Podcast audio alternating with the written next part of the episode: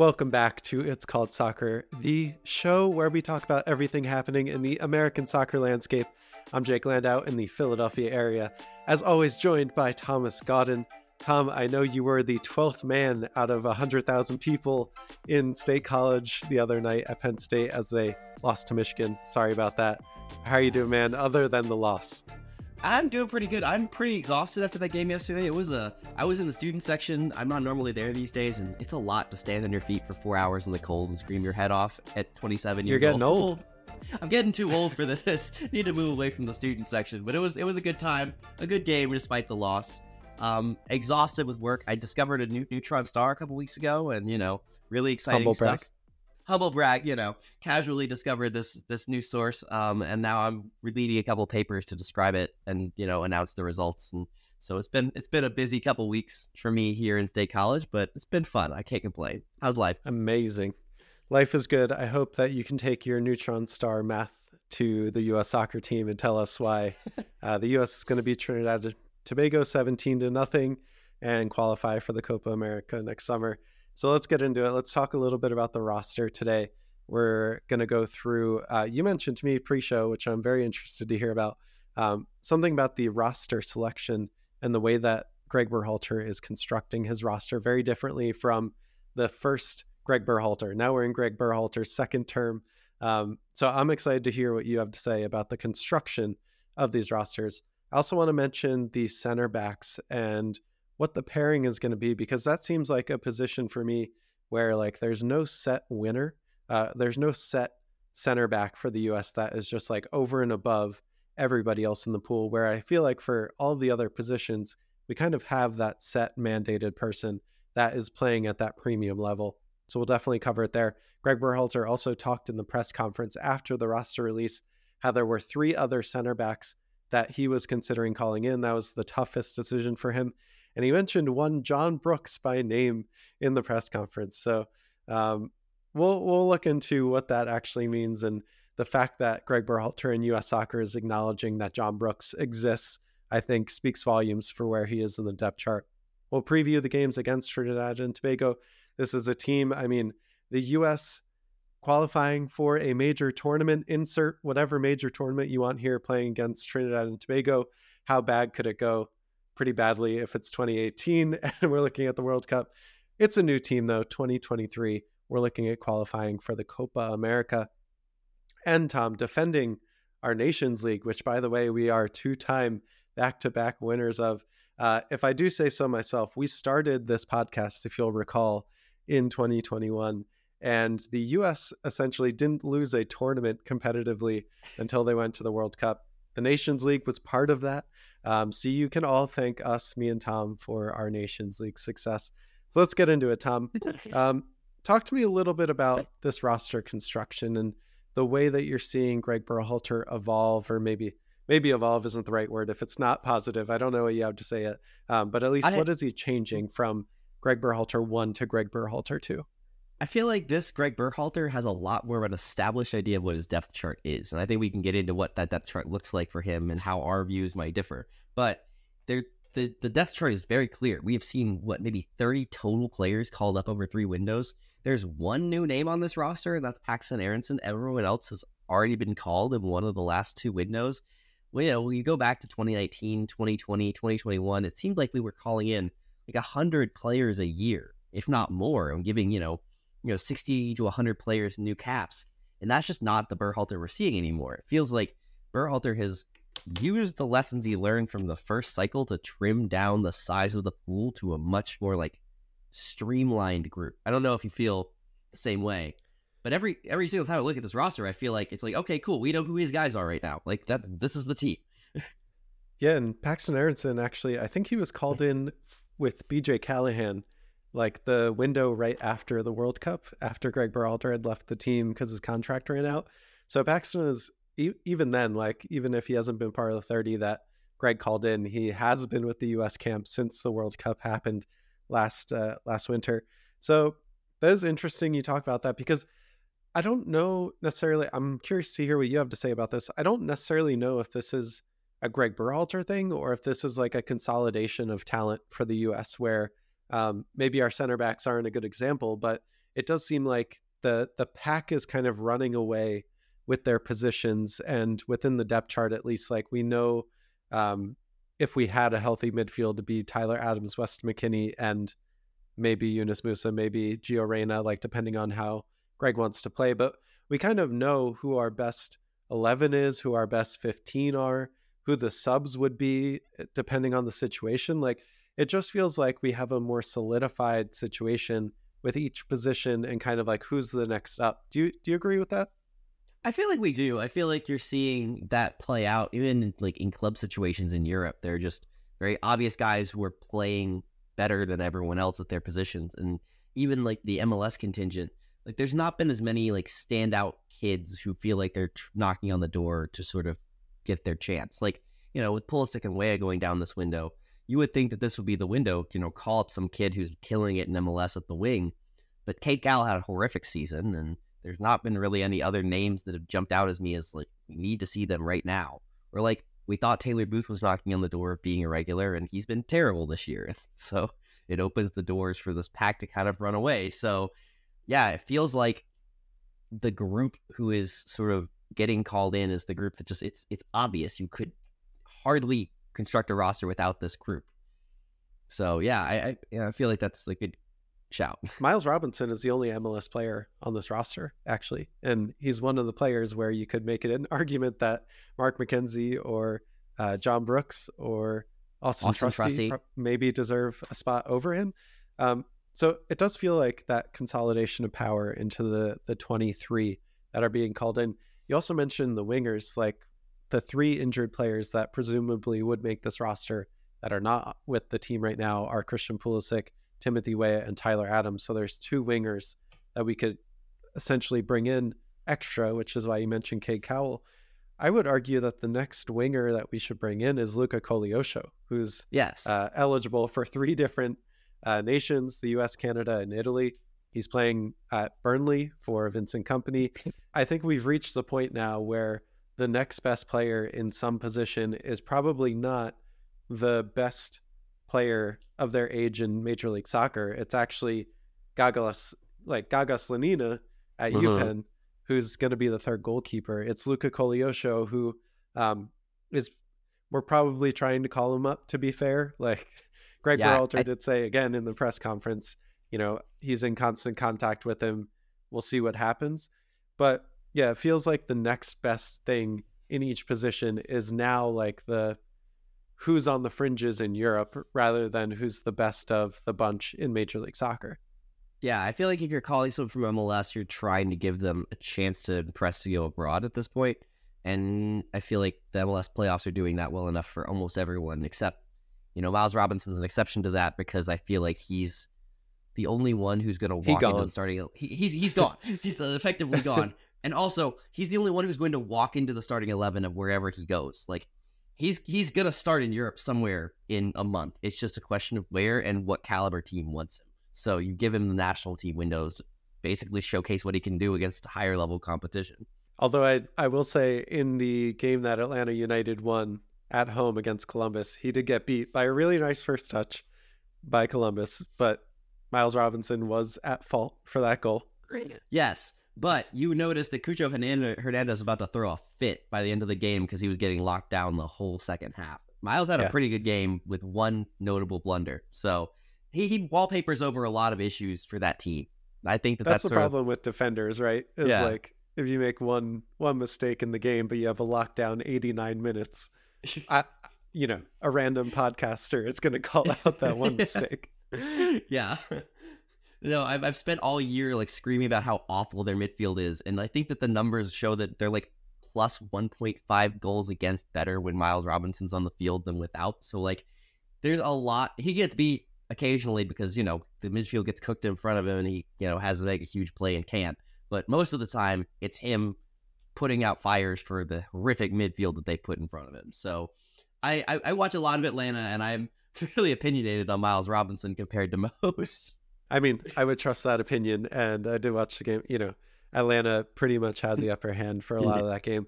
Real quick, Tom, before we go to the rest of the roster, I want your uh, opinion on tonight's game, the deciding rubber match between Columbus Crew at home taking on Atlanta United. Who wins that one? I it's hard to you know I would love to say Atlanta, but it's hard to bet against Columbus Crew at home this year, where they've basically been unbeatable. So I we'll see how they do. I you know if they win the game, it's going to be Muyumba having a really good game in the midfield. It's going to be Almada cooking and you know playing well in transition. It's going to be Robinson shutting down Cucho Hernandez, and it's going to be Giakoumakis scoring goals. So if that doesn't happen, then Columbus runs away with it. But there's a path, so we'll see. It's good entertainment. I, I did not like the best of three idea, but you know when it comes to the third game and you want to see good entertaining soccer, I think it's going to do that for a lot of these matches. But uh, Tom, so we we talked about Gaga Slonina being the third goalkeeper. The other two that round out that position are Matt Turner and Ethan Horvath, both at Nottingham Forest. Matt Turner is now kind of on that second string bench. He hasn't started for Nottingham Forest for the last two games, although Forest did get beat 3 2 today by West Ham. I went into the stats, and uh, the Forest keeper that took Matt Turner's place, he gave up three goals on 1.3 expected G's. So it's looking up for Matt Turner and all the U.S. fans for him getting back into the lineup. let's talk about the center backs. So the we're bringing four center backs with us. It's Tim Ream, Chris Richards, Miles Robinson, and Cameron Carter Vickers from Celtic. The three that Gregg Berhalter mentioned in the press conference that he was, you know, this was a difficult position to decide on this roster for. There were lots of people that deserved the call up. The other three were Austin Trusty, who has been starting at Sheffield United over the last few games. There is Mark McKenzie, who has been playing incredibly well for Genk in Belgium and Europe. And then there's John Brooks. Johnny Brooks, who has been on the outs, and everyone thinks that this is, you know, there's something personal between John Brooks and Gregg Berhalter. John Brooks has not been mentioned by U.S. Soccer, Gregg Berhalter, for the last two years, I would say. Um, going so far as to not be included on some of the weekend rosters that US Soccer releases before each weekend of club matches. So, Tom, what did you take from who we're bringing with the center back core and then the three that Gregg Berhalter mentioned as kind of being on the last three out of this roster? I, you know, I kind of feel like Austin Trusty's the name that's next up in line. You know, Brooks, I've well known not sort of, I've been pretty vocal in the past about not really seeing what Brooks brings to the pool right now, especially with how good Tim Ream has been. I feel like if Tim Ream starts to drop off, then you maybe start looking at Brooks as being the We only need one 57 year old. yeah, exactly. You need a guy who's old and kind of slow and hits a really good pass, but Tim Ream kind of fills that void right now and playing at a little bit higher level. Um, I feel like John Brooks is a guy you have to basically build your whole scheme around. He's just got such he's got he's really a good center back with one glaring liability, and that's that he's slow as dirt. Um, and if you have him step up, you have to basically have the whole team defend for him while he gets back in position. So personally, I would rather scheme around other players who I think are better players in other areas of the field rather than have to, you know, rely on John Brooks, scheming around John Brooks to protect him. So personally, for me, he's on the outs just because of that glaring weakness in his game. But you know, I think Austin Trusty is a name that is really interesting going forward. You know, starting for Sheffield United now, he's a left-footed left center back. It's a pretty rare combination. He's playing in the Premier League. It just really feels like his rise means he should probably be start to get more looks with the national team and probably start to earn minutes for him. He has one of the weirdest roads to the national team and to professional football that I've seen in a long time. I mean, Philadelphia Union to Colorado Rapids to being a uh, chess piece slash poker chip for the Kroenkes to sell to Arsenal, who loaned him to Bir- Birmingham City. He's the player of the year in the championship at Bir- Birmingham City, and now he's at Sheffield United. He's won over the center back spot. There's been some injuries. Uh, there's been some red card suspensions, but um, man, what a what a world we live in that Austin Trusty over the last two years has built himself a case to be one of these four that we bring. So, what is the case then? What is Gregg Berhalter thinking about why bring Cameron Carter Vickers, Chris Richards, Tim Ream, and Miles Robinson? Is it, you know, the way I see it is we want to play aggressive, we want to play a high line, especially against Trinidad and Tobago we're probably not going to have a pure six. Like we don't necessarily need Johnny to be in that spot holding the the space between the defensive line and the midfield. So maybe Miles Robinson gives us a lot of speed and athleticism, the ability to stop counterattacks that way. Um, especially if we do play with Tim Ream, we're probably going to need someone to cover a lot of that space. Is that the thinking here, or why isn't Austin Trusty or Mark McKenzie with the team? I I don't know what Berhalter's thinking is. I feel like Berhalter is really high on Miles Robinson. Just just in general, has always been really high on Miles Robinson. If he wasn't hurt, I feel like Miles Robinson probably starts the World Cup for us. And I'm, especially with Richards having been out, I feel like Walker Zimmerman was always seen as like Miles Robinson light. And now that he's back, that just sort of seems to be the guy that Berhalter is going with. He's big, he's strong, he's athletic, he's ridiculously fast for a center back.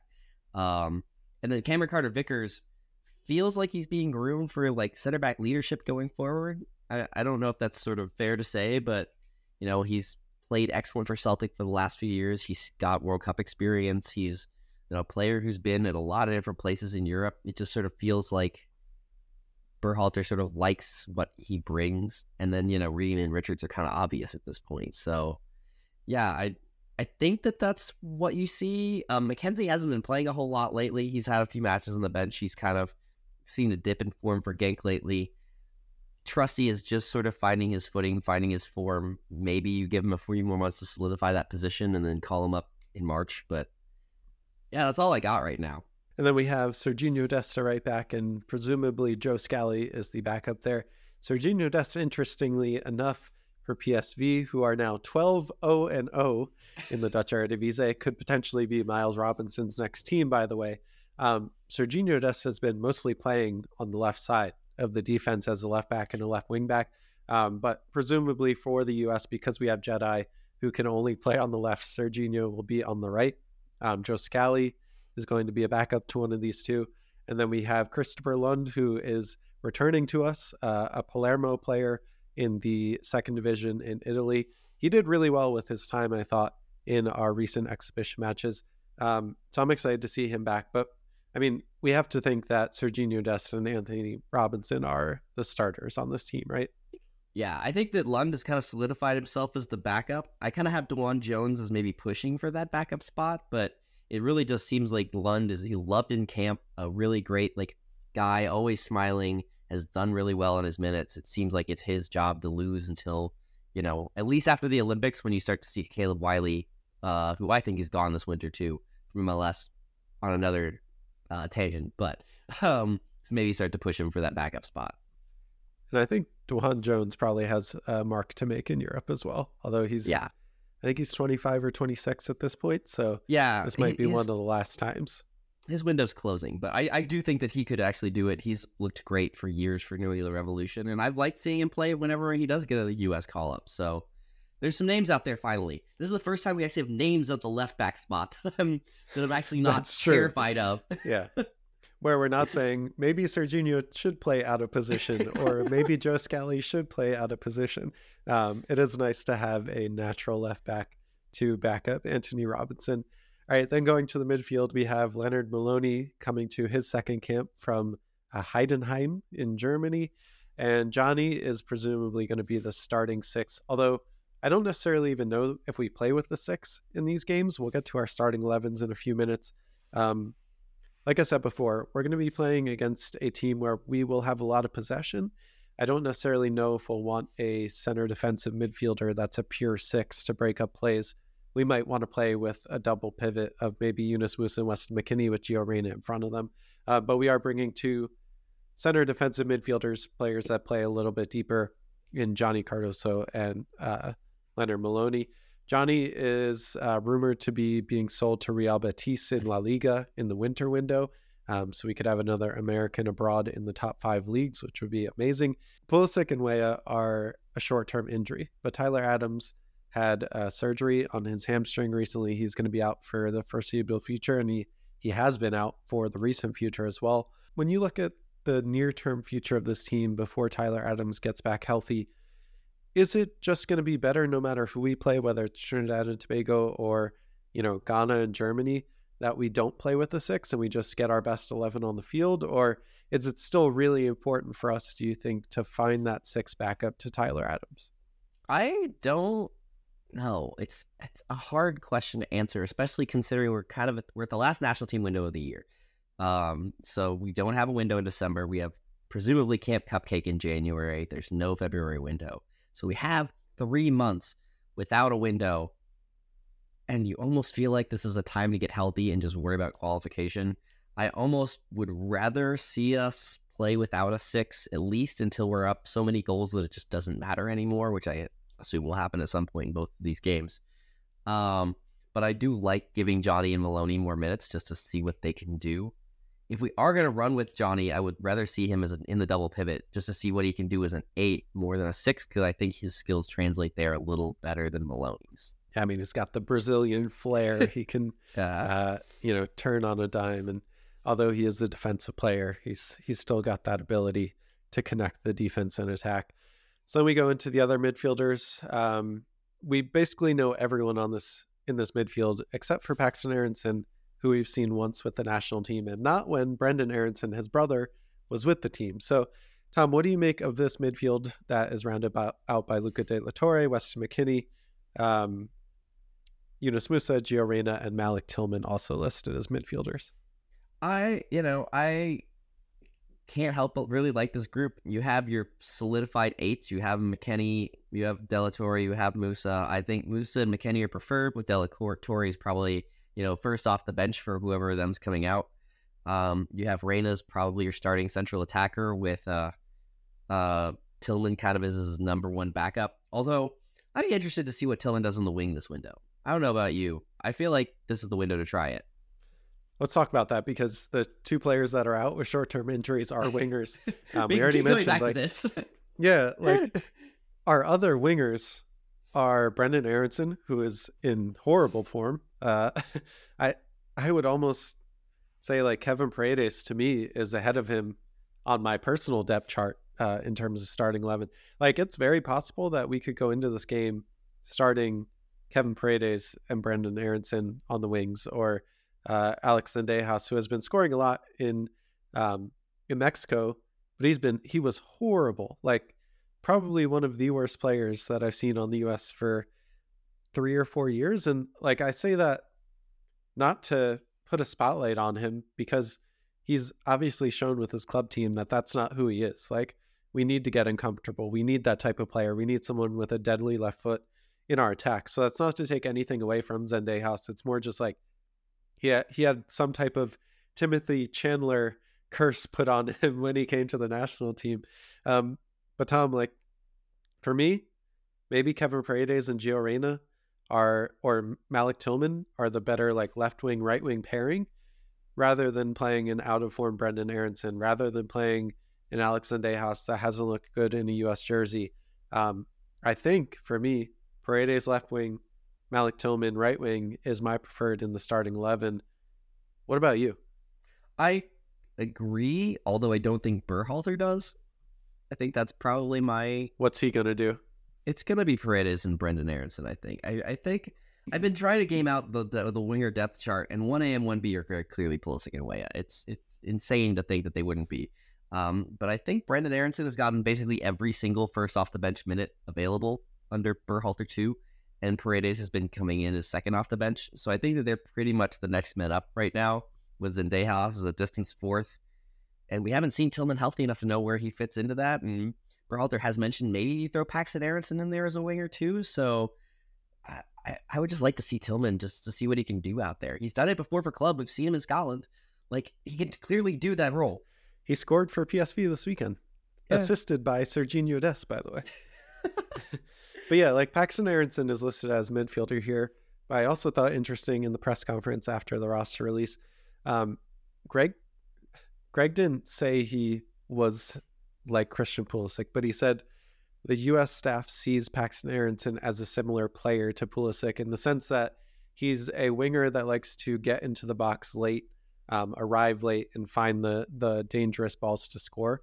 Um, so I know there was like kind of a quote out of context that said we see uh, Paxten Aaronson the same as Christian Pulisic. I don't think that's necessarily what he was talking about. Hearing that real time, what he really was saying is that Paxten Aaronson is a player that likes to arrive late in the box and find those dangerous balls. Um, So we might, you're right, we might see Paxten Aaronson in a winger role. Um, and as light as we are in the step chart, there uh, there is consensus around Timothy Weah and Christian Pulisic being one A and one B. I would I would be very surprised if there's any consensus between the fan base and Gregg Berhalter and the fan base with the fan base of who two A and two B are. Yeah, no, I I think right now in Berhalter's mind it's Brendan Aaronson and Kevin Paredes, but you know Brendan Aaronson's incumbency status is only going to go so far when you're getting ten minutes a game in Europe.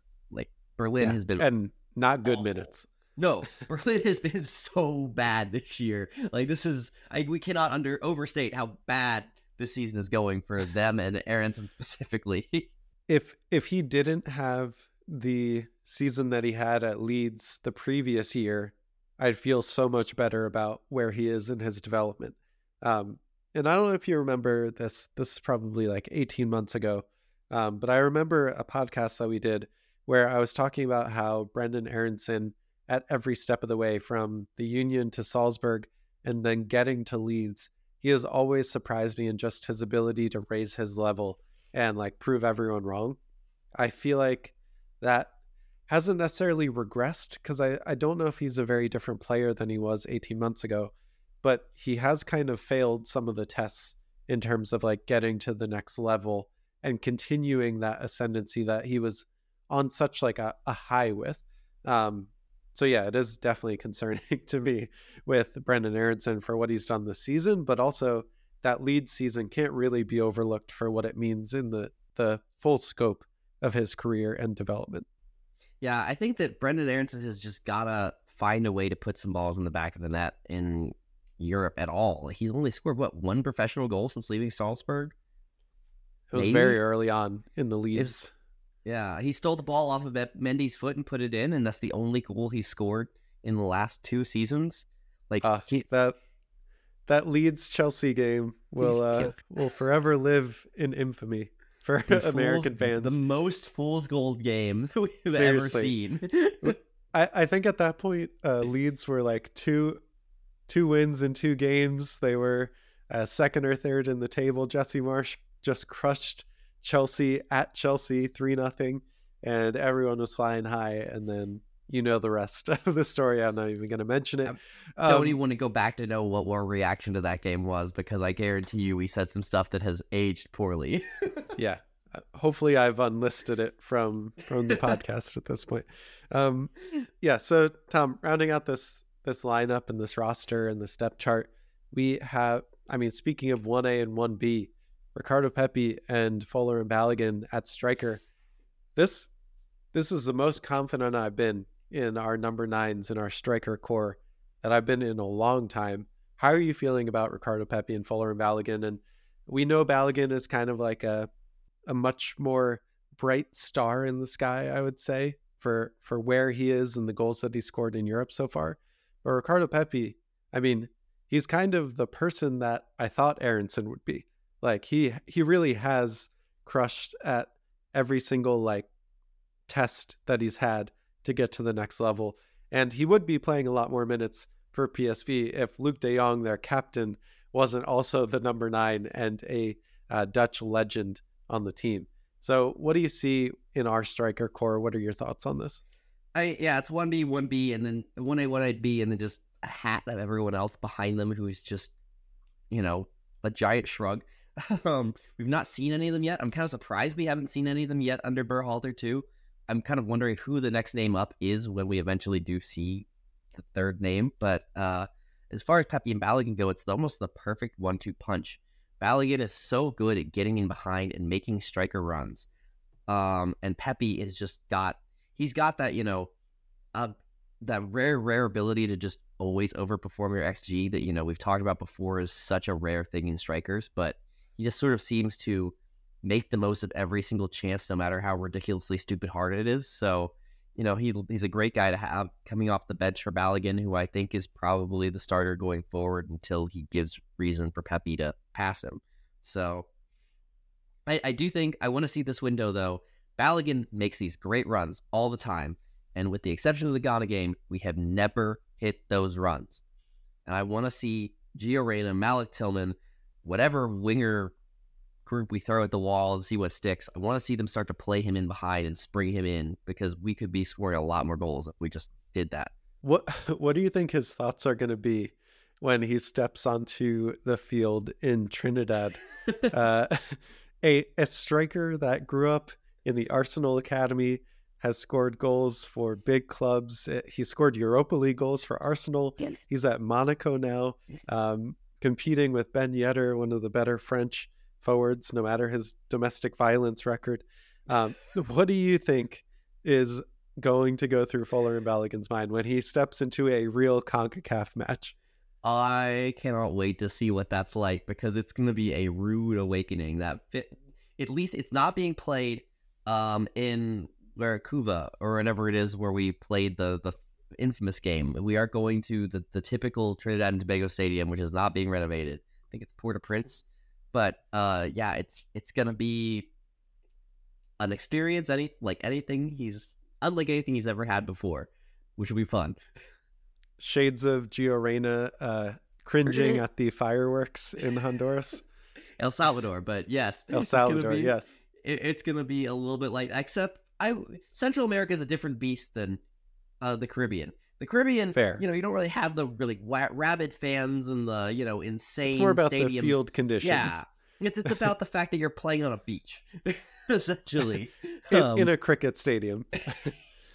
yeah, the, the the fans, all like 500 of them, are like you know a mile away from you with a track around the field, and you know you're having to be ferried over a pool of water to get onto the field to warm up. It's Yeah. it's it's gonna be fun, but yeah, I I love these Concacaf away matches. They're they're some of my favorite parts of following the U.S. men's national team.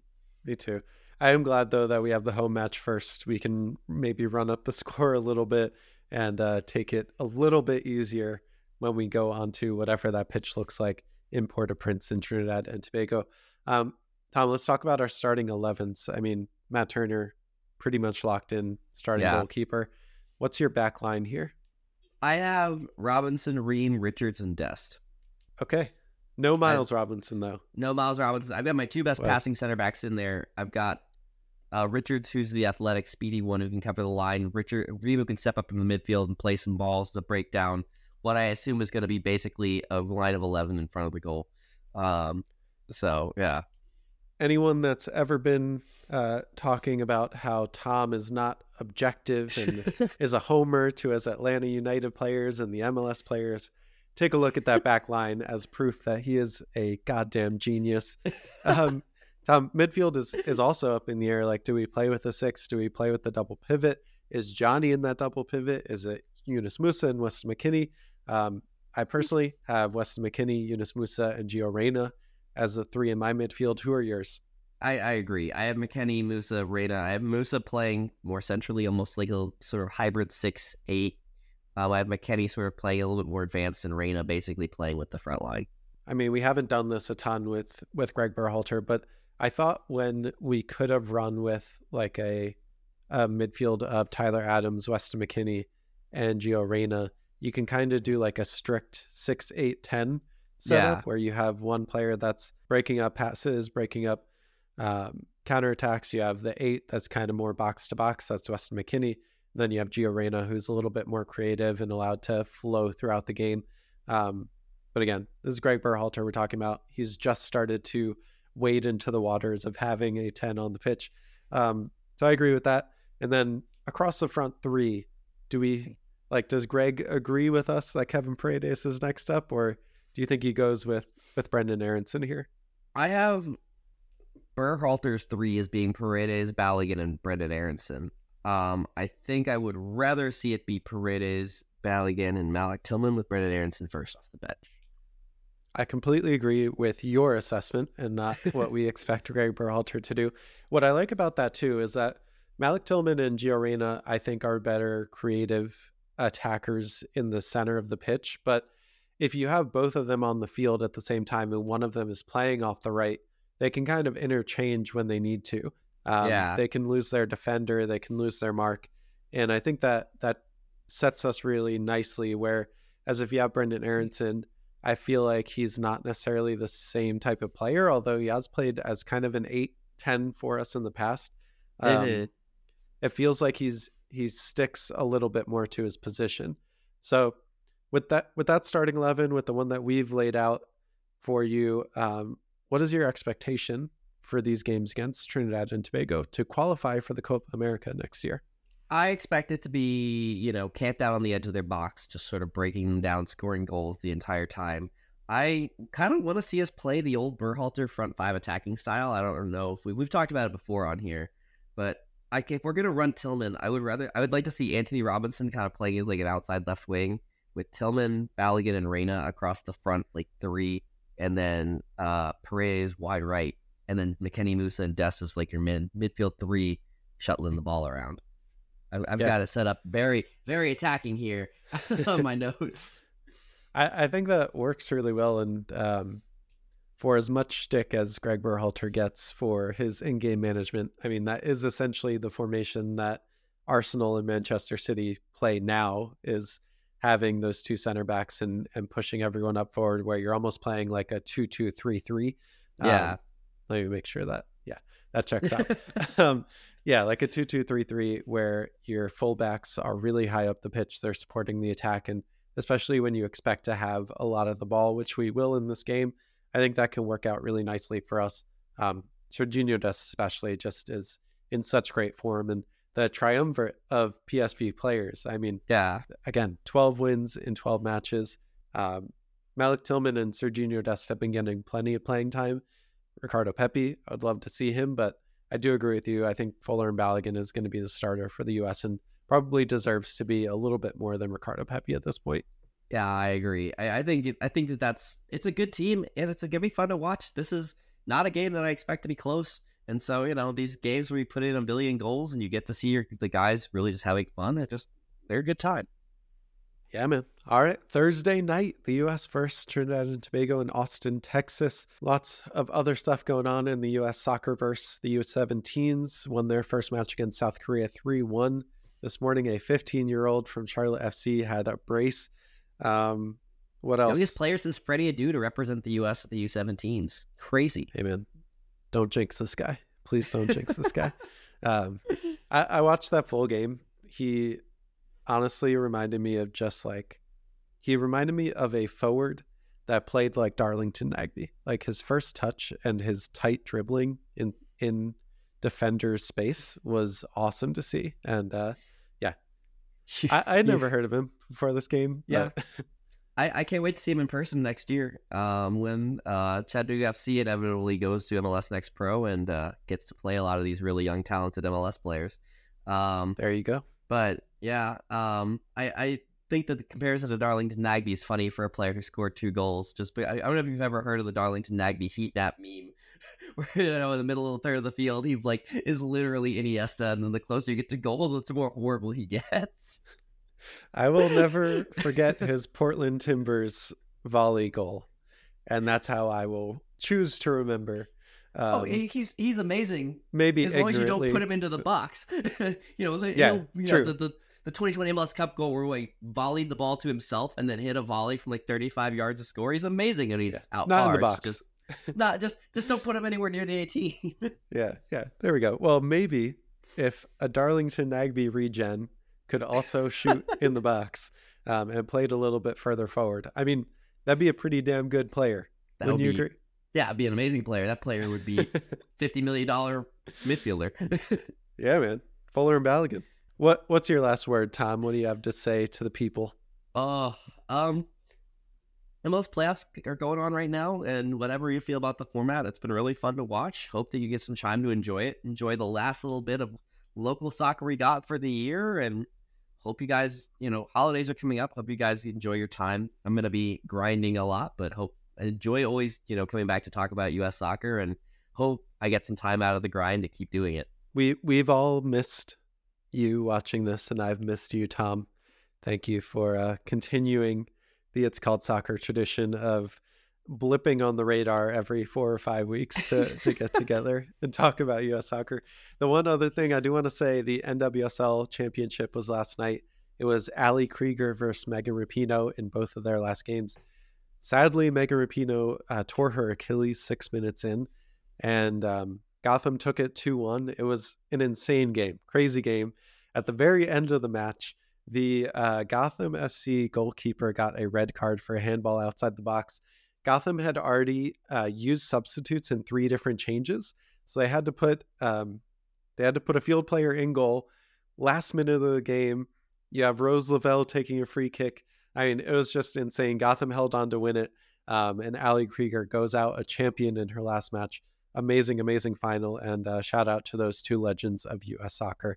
Um, very sad in the way that had to end for Megan Rapinoe. I mean, she deserved a little bit better in that last match. And I would l- have loved to see a full power OL Reign take on a full power Gotham, but wasn't meant to be. Ali Krieger, NWSL champion, W League champion, Europe uh, Champions League champion, and two time World Cup champion. What a career that is. Shout out to Ali Krieger. Insane career. Wow. Insane. All right. That is our episode of It's Called Soccer. I am sure we will be back after the games against Trinidad and Tobago to go over them, review, and react to those. Until next time, we will see you on It's Called Soccer. Peace. See you guys.